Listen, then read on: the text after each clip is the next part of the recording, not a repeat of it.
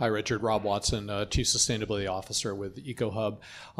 I really appreciate you leading the way in the transition from energy commodities to energy services. This is a conversation that's been going on for a long time, and thank you for actually doing something about it. And I think the IT overlay is really important for moving from a central grid to one of essentially a network of microgrids, which I think is where we'll see the 21st century going.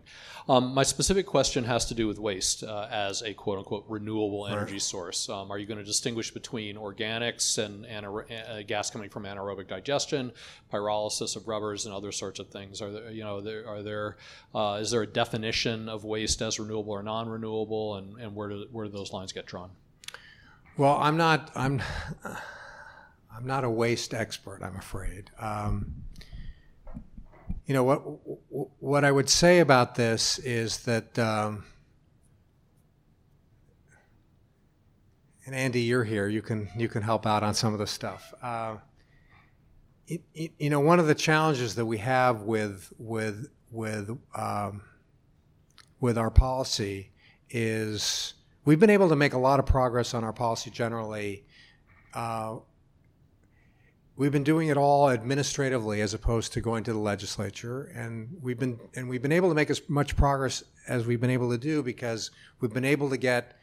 Stakeholders to generally be supportive of what we've been doing, because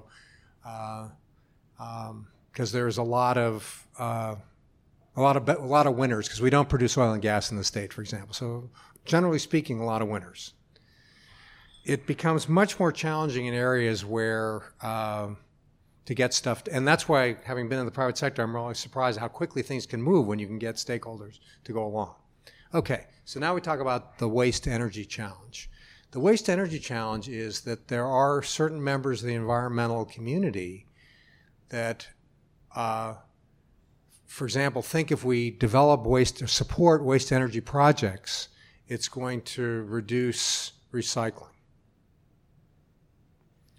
And so they think the recycling ought to be the first and most important policy that takes place. So we have had a lot of difficulty with a number of the projects because of legitimate policy disagreement. And so I'm going to kick it over to Andy to step in here.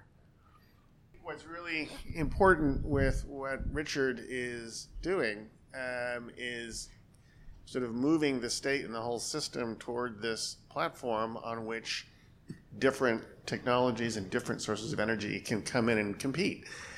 And I think they all have to find a way to make their case and be and find acceptance by the consumers and in politics. But we need that platform to be there so that new ideas and new sources of energy can come and plug in and compete and be part of the mix. So I think that's a really essential part of what you're doing. And I'm glad also that you mentioned the electrification challenge coming for buildings and for vehicles. I think I'm just curious. We see across the country that as cities and states look to try to meet their obligations or their targets on the climate side, long term, it's just very hard to get there without a significant shift away from fossil fuel use in transportation and in buildings, and that seems to mean electrification. How does that electrification challenge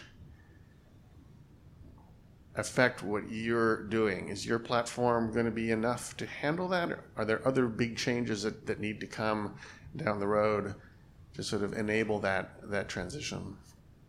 Well, on electrification of heating, I think that's something that we can get our arms around. On the transportation side, we are working with other states, as you know.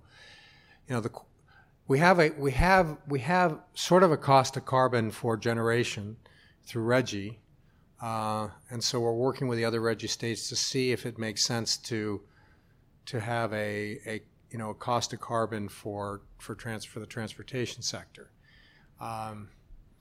because that obviously you know, will help a lot. And so that's probably the one area where when you say what else, you know, kind of do we need, it would be to have a kind of a regional approach in transportation.